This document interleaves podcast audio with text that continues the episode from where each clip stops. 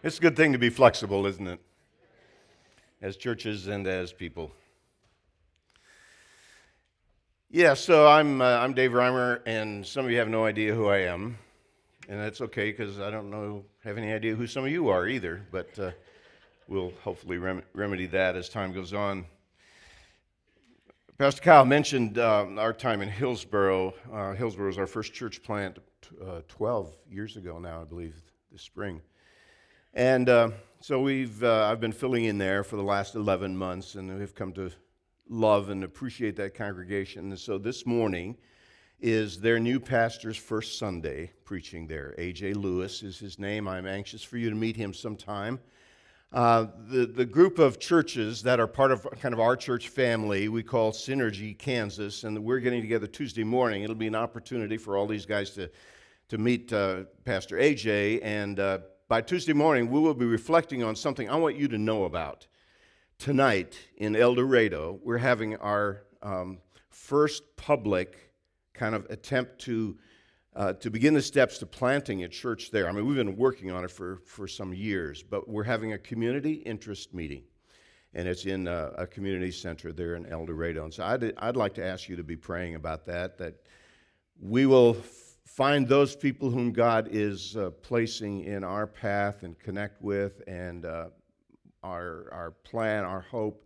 We believe God is moving in such a way that this fall, early fall, uh, we will begin our services there. Pastor Jay Nicholas, who was on our staff here some years ago, is going to be the planting pastor, and he calls himself the guy until we get the guy.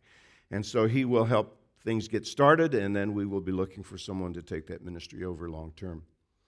So that's an exciting thing. And Tuesday morning, as we get together here in our Synergy Pastors meeting, we will have a lot to talk about, I'm sure.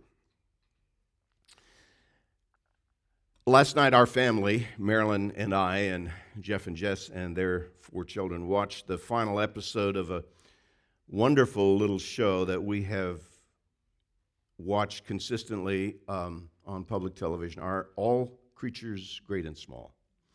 And we have just loved it. It's based on the stories that James Herriot told about his days as an English country veterinarian. And in this episode that we watched last night, he, his uh, and Helen's first child is born. He's a training, pilot training in, in uh, the Royal Air Force, and he was able to leave his training for a few days to meet his newborn, and then watching them in that episode hold this precious new life, one day old, brought back a flood of memories, feelings, even fears that we have when that first little life is placed in our hands. You parents, you remember that?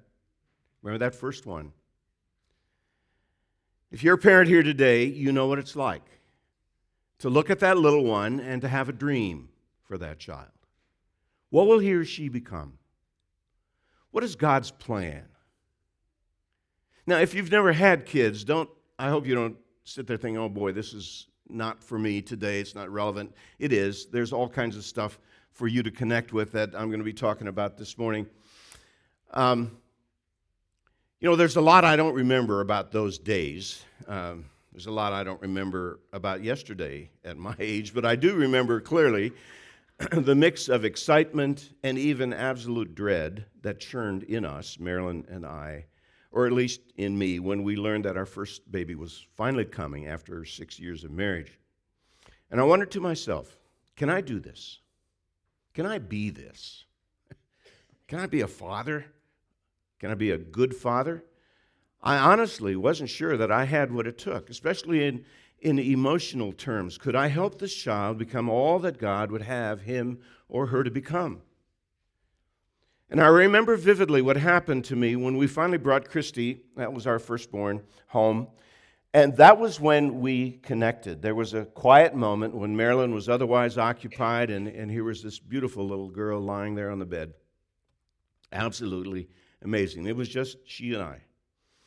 And so I, I just knelt there and I, I looked and looked. You know, you count fingers and toes and all that. And just uh, marveled at the miracle of this new little person and touched her little face and wondered what she would become. I was so filled with gratitude to the Lord and dreams for her. For many of us, when our kids are small, the dreams we have for our kids are kind of small. We're young, we're immature, so we, we hope they'll be musical or artistic or athletic, and in our eyes, they are never normal. They're always above average. And, and often, more kids come along, and then the, the wonder and the amazement is drowned out by all of the, the chaos. Uh, Ray Romano says having children is like living in a frat house. Nobody sleeps, everything's broken, and there's a lot of throwing up. And that, but you know, even that doesn't kill the dream. And then we get a little older and our dreams change a little, and we start thinking about our kids. I hope they get a good job, or I hope they do well in school. I hope they, I hope they move out of the basement. And so a lot of our dreams early on are about what they do, right? And at some point, as they get older and we get older, we start to think, I don't care what they do. I just want a kid that loves me, loves God, tells the truth. And your dreams begin to turn into less what they do than what they are. And probably the greatest joys that parents have as the years go, go along are when there's a really good and warm and loving relationship between them and their children. What that also means is that some of the greatest heartache and pain that a parent could have is when there's rejection or anger or distance or failure in their kids. Nobody can hurt you as deeply as your kids can. They're part of you. Your heart's tied up in them. You've invested blood, sweat, and tears in them. And I'm sure we could spend hours in this room listening to some of you tell stories of kids who've made bad decisions. They're addicted. They don't talk to you anymore. And I think that most of us would be willing to say, I don't care what school they go to, what job they get, if we have a good and great and loving relationship and we're friends with our adult children, I couldn't care less about all that other stuff. We've, we've had some great times with that same daughter and her husband and son. And after one of those times, Marilyn made the observation on her way home that in many ways, she, her, Christy, her daughter, had become her best friend. Shopping together at the IKEA store will do that for you. You know, wh- why, why do we have dreams for our kids? It's because we're made in God's image. He has a dream for you if you're his kid, his child, through faith in Jesus. And that dream is that each of his children become like his son. Jesus is fully God, so we will never be that. But he is also completely human, and the characteristics of his life and the way he lived and acted are wonderful qualities, and God's dream is to reproduce those qualities in his kids, in his children. Romans 8:29 says for those whom he foreknew he also predestined to be conformed to the image of his son. Every up and down, every circumstance in life, every hard time, everything we ever go through, God has sovereignly designed to further shape us to be like his son. That's the message in Romans chapter 8. In Ephesians chapter 4, Paul says that the whole purpose of the church, through all the relationships we have and the gifts that God gives the body, the whole purpose is to help us grow up to the measure of the stature of the fullness of Christ. The Apostle Paul writes to his friends in the book of Galatians about being in the anguish of childbirth until Christ is formed in you, Galatians 4:19. These are the ways God expresses his dream for you. That you develop the qualities of his son Jesus. And I hope to help you understand more fully that the central focus of your life, if you're a Christian, is not about what you do not about what you accomplish, even in ministry, not about what kind of job you have or how many points you score spiritually. God's core vision for you has to do with the kind of person you become and the kind of relationship you have with Him. He longs for you to be a loving, kind, gentle, and holy person who walks in integrity. He wants you to have casual conversations with Him like with a close friend, when you're driving your car, washing the dishes, or filling out your report. And when you come to the crossroads of a big decision, he hopes to hear you say something like this Father, I want to do this your way. Just help me know how to do that. I want to please you. Now, if you look at Christianity around the world, you will discover that we have kind of a situation.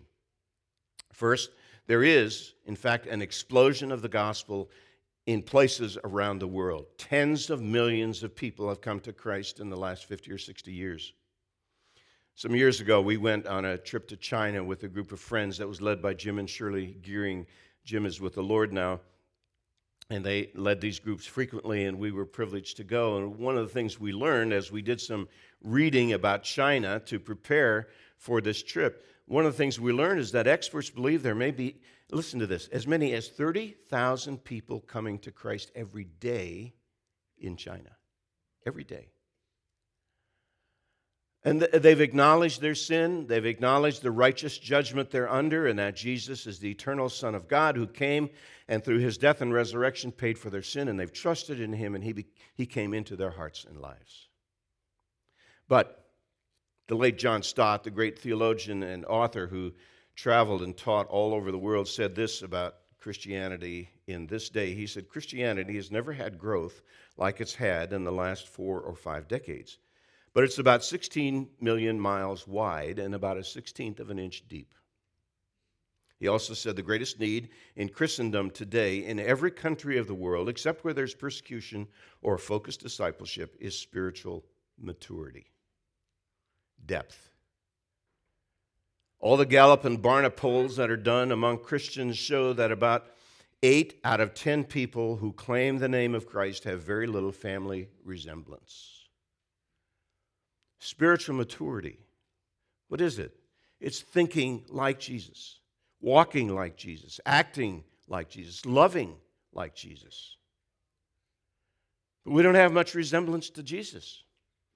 And that's why a lot of people outside of Christ look at Christianity and say, if that's what Christianity is, I don't think I want it. The greatest need in the world today is for Christians to live like Christians. And what's exciting to me is that it's not, it isn't guesswork. And it isn't about trying harder. Whatever you're doing, just work a little harder at it. Uh, it it's not about conforming to this list or religious system or written and, or unwritten rules and regulations. That's our default. We fall into those trying to make some sense out of all. It's not about religion at all. It's about being spiritual in the truest, most biblical sense of the world. But how do you evaluate that? Or how do you measure that? Is it even possible? And I think in many respects it is. And God gives us a very clear picture of what His dream is for your life. And that picture is in Romans chapter 12. I listened to a study years ago, many years ago by now, um, on Romans 12 by a pastor named Chip, Ingram. Maybe some of you have read his books or listened to him. And he did a study on Romans chapter 12 that made me fall in love with Romans all over again. And, and now Romans is my favorite book in the Bible. Chapter 8 is my favorite chapter, but Romans 12 is one of the most concise collections of wisdom for living like Jesus that, that you can find in the Bible. I, know I've taken a long time here this morning to get to this point, but I think we needed a little work to get our thinking moving in this direction. Romans 12 tells us a simple truth God's dream for every child of His is that he or she becomes a disciple, a follower of his son Jesus, if you please, a Romans 12 Christian. It doesn't matter what background or nationality or gender or denomination you've, you have or, or come from, he spells out in Romans 12 what being truly spiritual means.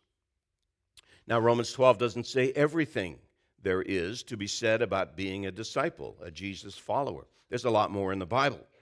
What I am saying is that this is a, a pivotal key chapter. It's kind of like an executive summary, it's the snapshot. All the elements of true spirituality are there. And God gave the Apostle Paul an amazing mind, and he takes all of the teachings of Jesus. And in the first 11 chapters of Romans, writes about the work of Christ and the sin of mankind and the theology that goes with that, and he summarizes everything that God accomplished and how much he loves his creation. And then in chapter 12, he pulls all that together with this amazing word, therefore, and, and tells us what this means, all of this truth means in a Christian's life.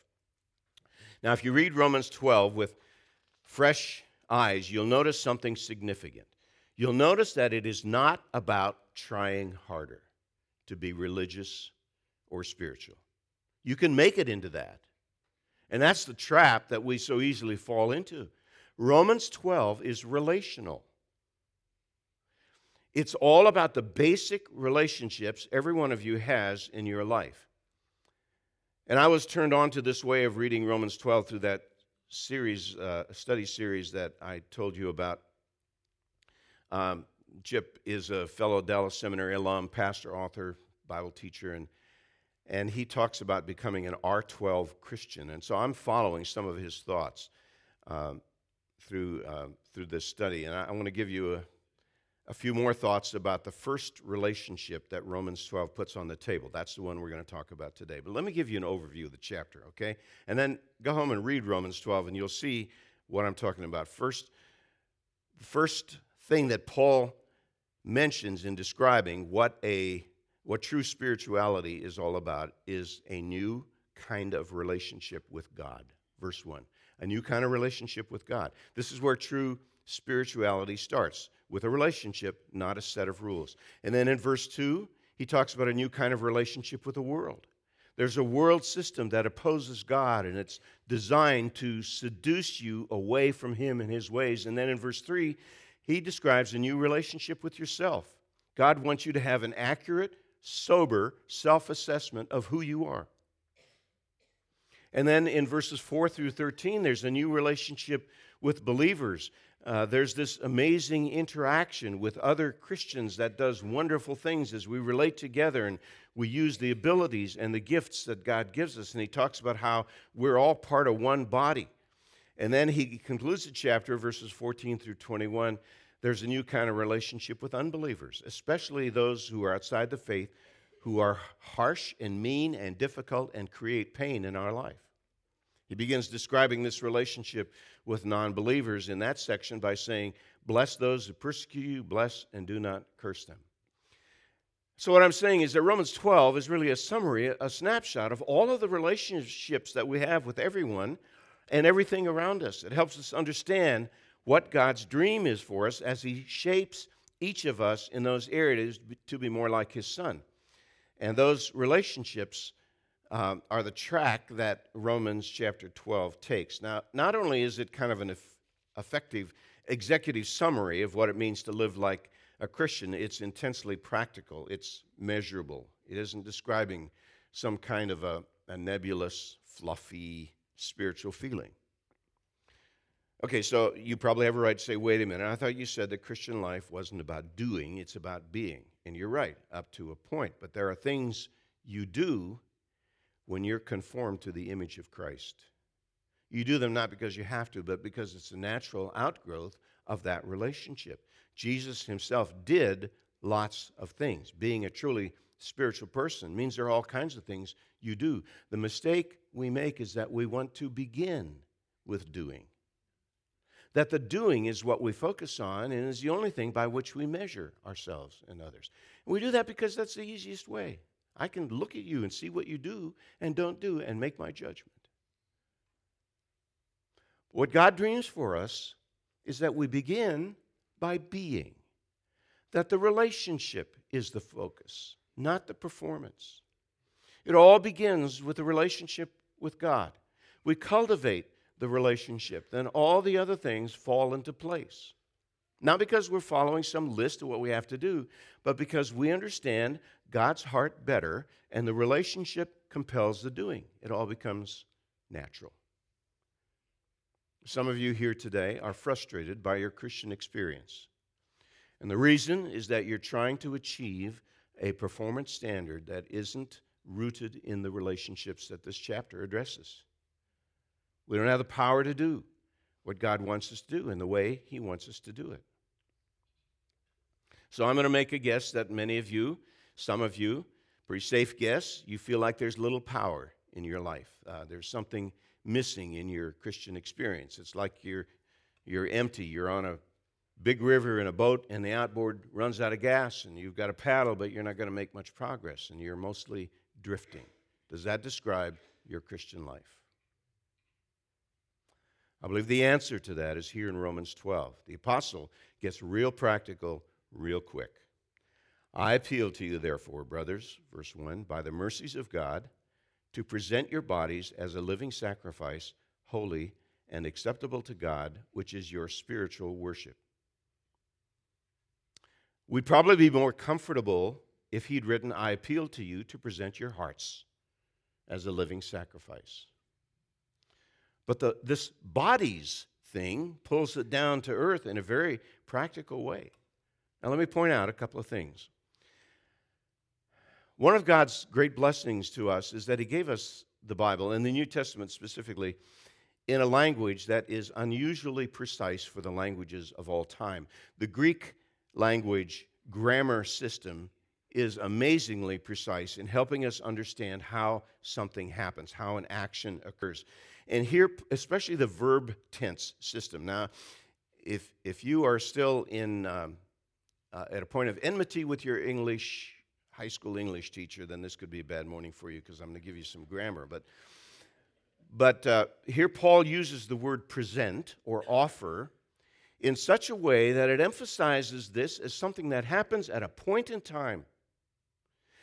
Here it makes clear that on a certain day, at a certain time in a person's spiritual journey, a man or a woman or a student has realized something about God and how wonderful and awesome He is, and that His will is good, and he or she's bowed the knee literally or figuratively and said to God, Okay, I am all in.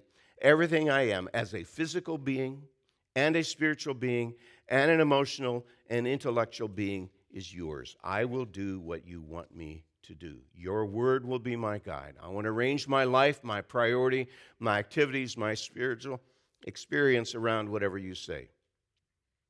God made you to know Him in this way, and until you do, nothing in life will ever come together quite right. But when you make this presentation of yourself to God, essentially you're willing to say, God, what do you want the most? Have you ever wondered what God wants the most? He's a person, remember? He's not just some transcendental, impersonal force.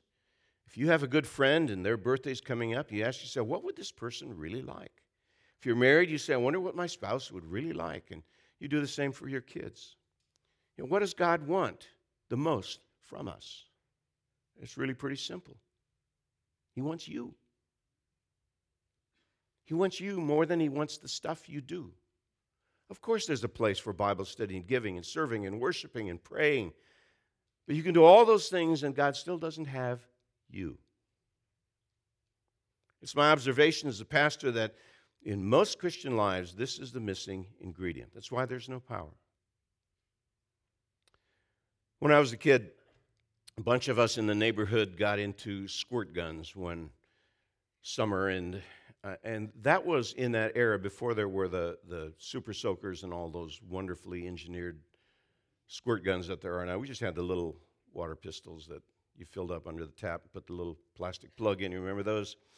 So we'd have water wars in the backyard almost every evening. And then one night, some wise guy got the hose out. And when I came around the corner, I, I got blasted full in the face. And, and so, you know what you do in that case? Here's a defense tactic you, you run past him and and uh, you you go to the hose and you put a kink in it and uh, doesn't matter how much water pressure there is there's nothing going to come out and so what i'm trying to get you to understand is that you can be a legitimate sincere born again believer in jesus and if your hose is kinked if your life isn't open to god's full flow and involvement you will not experience his power and so it all becomes moralism and trying harder and being judgmental of those who don't work at it as hard as you do, and it just doesn't work. Is that where you're at? Please, if that is, engage with us as we listen to what God has to say. So, becoming a Romans 12 Christian begins in your relationship with God by being surrendered to Him in this way that is described here. And this first step is the most important one once you trust Christ and receive Him as our Savior. Now, look at what that involves. So let's read verse 1 again. I appeal to you, therefore, brothers, by the mercies of God, to present your bodies as a living sacrifice, holy and acceptable to God, which is your spiritual worship. Now, notice the structure there's an appeal, there's a motivation, and there's a reason. Here's the appeal the appeal is to offer your body to God. It's not a beat you over the head kind of thing. It's not a command. He doesn't say, I command you to offer your bodies as a living sacrifice. That's Old Testament law. That's the law way. This is the age of grace way. I urge you to present your bodies. Now, don't spiritualize that into incomprehensibility. This isn't metaphorical, this is your physical body he's talking about. Now, as I mentioned earlier, the word present or offer is in a grammatical sense form that suggests that this happens on a certain day at a certain time. It's essentially kind of a one time event, kind of a baseline starting point for true spirituality. Now, I want to emphasize something here that's really important, and it's a matter of great confusion among many Christians. This is not about how to have your sins forgiven or about how to become a Christian, how to become a part of God's family. The whole book of Romans, up to this point, has been about how that happens, and Paul's approach is that now that that is true of you, what does that mean in a practical way? Who is he addressing in this chapter? I appeal to you, therefore, brothers and sisters. He's talking to Christians. This isn't how you become a Christian. This is taking an intentional step on the road to a level of discipleship that you have not yet come to. Now, I know that for some people, that happens at the moment of salvation. They make that kind of presentation of themselves, but not all of us do. We sometimes describe our becoming a Christian by saying something, Well, I gave my life to Christ. I understand that, and how people say that. And it bothers me just a little, though, because I think it distorts biblical truth a little bit. The truth is, you couldn't give God anything, not even the promise to always be good and live by His rules, because you were spiritually dead. When you became a born again Christian, you didn't give your life to Christ, Christ gave His life to you. You had neither the power nor the knowledge to make a full future promise of total obedience. You were dead in your sins, the Bible says. Not comatose, not sick, not weak, but dead. And all you had was the faith. And even that faith God gave you, Ephesians 2 8 and 9 says, to trust his son Jesus. God supplied it. You exercised it. You did make a choice. God does not give you his salvation as a reward for how good you promise to be once you get it because you can't do that.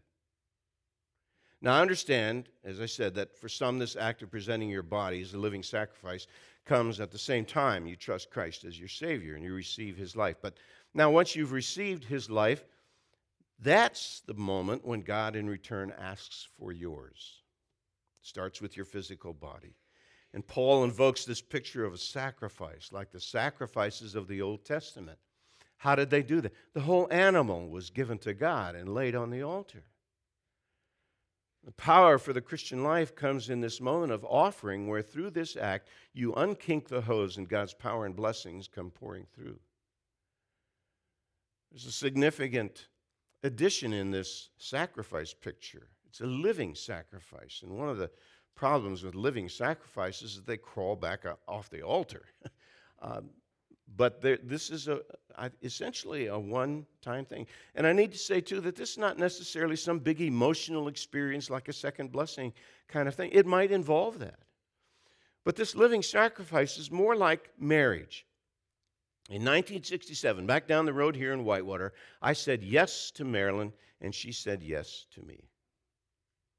And I made a living sacrifice offering to her of myself and we surrendered at that moment to each other for life. But the problem with the living sacrifice is that it keeps moving. And so I've had to renew that commitment in some way almost every day. You that are married, you know what I'm talking about. And yet, but that moment defined for the rest of my life how I live my life. And it's been the channel of huge blessing since that time. And when you make that sacrifice, God values that sacrifice. You know how much he values it? He calls it holy in verse 1. And he accepts that sacrifice. It's what? Acceptable to him. Here's the motivation it's not the applause of people or the church, the motivation is the mercies of God. when, which he showed you when he loved you and he forgave you and he paid for your sins and he gave his Holy Spirit to live in you. He took you from the kingdom of darkness into the kingdom of light. He adopted you. He gave you spiritual gifts. He began building your condo in heaven, even though you were his enemy at the moment, the Bible says. That's not mercy, that's major mercy. And since I did that for you, God says, Can you trust me with your body? With all of you? He says, In light of what I've done for you, especially in taking on myself the judgment you deserve because of my mercy, this is the epitome of kindness and compassion and mercy. That's the motivation. The reason it's your spiritual worship. It's a way for you to worship Him. In other words, God, what God really wants is our worship. And I, I, love the musical worship here, but worship is a much bigger thing than music. How do you give God what He wants? What's the best way to acknowledge the holiness and wisdom and love of God, which is what worship really is? Well, the answer is real simple God wants you, all of you, every aspect of you. This is the core of true spirituality. This is a starting point. I want to remind you uh, that there is a danger here, and the danger is that we, again, begin to think that this is some kind of a moral code that we have to follow so that God will love us or that other people will be impressed. But true biblical spirituality has nothing to do with living a good life so that God will love you. It has everything to do with beginning to grasp the height, the depth, the length, the breadth, breadth of how much God has already loved you, has demonstrated that love, and then you living out of the freedom of that love.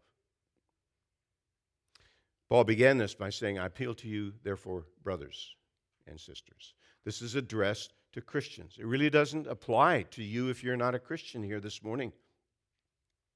I recognize that what Paul written may be meaningless to some of you because you're not a true Christian in the biblical sense. You've not yet come into an eternal relationship with God through faith in Jesus. And you might be sitting right next to somebody you know well, but you're not their spiritual brother or sister, and so it doesn't apply to you. But that doesn't mean you shouldn't be here or aren't welcome here or there's nothing here for you. I want you to hear this stuff because maybe something here will pull at your heart a little and begin to open the doors of your heart. We know people come here who've never come to faith in Jesus, and we're thrilled about that. Uh, we want to help you understand the truth of God's good news, the gospel, and encourage you to trust Christ for your eternal salvation. And then we challenge the believers to new levels of growth and commitment and understanding and service. This living sacrifice of Romans 12:1 follows that experience of coming to faith in Jesus. It does not accomplish that. And if you're not a Christian, you're still living in the earlier chapters of Romans in a sense. Romans 1 through 3 establish that we have all sinned and we all fall short of God's glory and we are under his righteous, holy judgment. In chapters 4 and 5, there's a solution. It's the salvation that Jesus offers. He is fully man, fully God, and he died on the cross and paid with his death your penalty of death. And then he rose from the grave to prove his victory over sin and death, and he offers you the free gift of salvation, and all you need to do and can do is believe it and receive it. Romans 3:22 declares that God offers the righteousness of God through faith in Jesus Christ for all who believe. And you receive that gift just as simply as you received a Christmas gift last Christmas from somebody who loved you. You just open your hands, you received it, you reached out and took it because it was offered to you. And that's the way you open your heart to receive Christ. Maybe that's the next step for somebody in here. And then when you get to Romans 6 through 8, the apostle talks about how this new life is lived. It's not a moral code, try harder kind of thing. He says the Spirit of the living God will take up residence in your body and provide you all you need to live out this new life. And then in these mystifying chapters in the middle, 9, 10, and 11, he reminds us how God always keeps his promises, including those to his chosen people, the Jews, even though they fumbled the ball badly in terms of their own responsibilities. And then we come to chapter 12.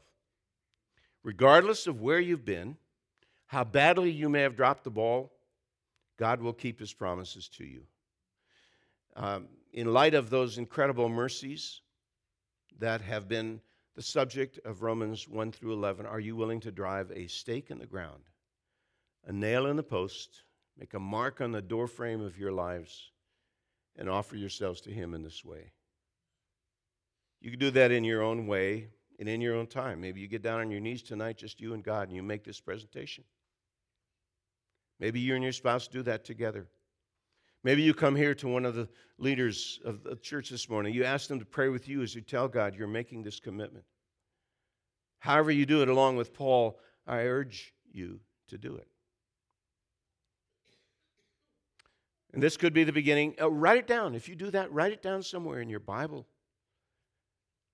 or somewhere. This is the beginning then of living from the heart instead of from a performance standard. And, and, listen, when a critical mass of people in one local church have made this sacrifice, that church will have an impact for Christ in its community way beyond what its numbers would suggest. And so, this is what can initiate a new kind of relationship with God for you. You know, if you're a Christian, you're fully formed with everything you need. Please don't misunderstand me. It's just like a baby is born. That baby is fully formed with everything they need, but they are not yet what they will become. They must grow and mature to be what they were fully formed to be. And what you were fully formed to be is to reflect the life of Jesus, how he thought, how he acted, how he spoke, how he lived out his Father's will. But it will not happen in this life until you make that living sacrifice offering to the God who saved you. 60 some years later, for me, I can still remember when I did this. I was 16 years old and I was at a summer Bible camp in South Dakota that my father was leading, as he did at many. And at, there was kind of a campfire kind of setting. If you've been to these camps, you understand, you know, one of the last nights. And we were challenged to take this step. Some, some people call it rededicating themselves to Christ. And committing themselves anew to Christ and some kind of a living sacrifice thing. And so, whatever God wanted of us, we were saying as we walked up to the campfire um, that evening, uh, saying that we were willing to do. And so, I joined a small group that stood, and I made that declaration. And then I grew into adulthood, and I followed up on that decision imperfectly and incompletely. And yet, it still stood there in my life and memory, reminding me of that commitment. God accepted that sacrifice, just like he will accept yours, as he promised in Romans 12 1. It is holy and acceptable to God. Jesus' sacrifice was acceptable to God. And that mercy that he showed in accepting that sacrifice as adequate and more than enough payment for you and for me is an amazing thing that should draw, and I'm sure does draw, some kind of a response from us, does it not? Pray with me, please. Father in heaven, you've been incredibly good to us, far beyond our comprehension. And you've laid out a path for us that will result at its end of being fully formed in the person and life and characteristics of Jesus. And until then, we walk this journey of sanctification imperfectly, incompletely, and yet there's that point of presentation that pushes us forward, reminds us this isn't just about my performance, this is about loving Jesus. Loving you, our Father, with all of our heart, soul, mind, and strength. And then that will enable us to love each other much more fully and will, will enable us to help others come into that grace and mercy of your kingdom and lead them into this life of becoming like Jesus. Pray that this will be increasingly true here at Grace Community Church. Thank you for your grace, goodness, and mercy. Thank you for your word, which teaches us. And everybody said, Amen.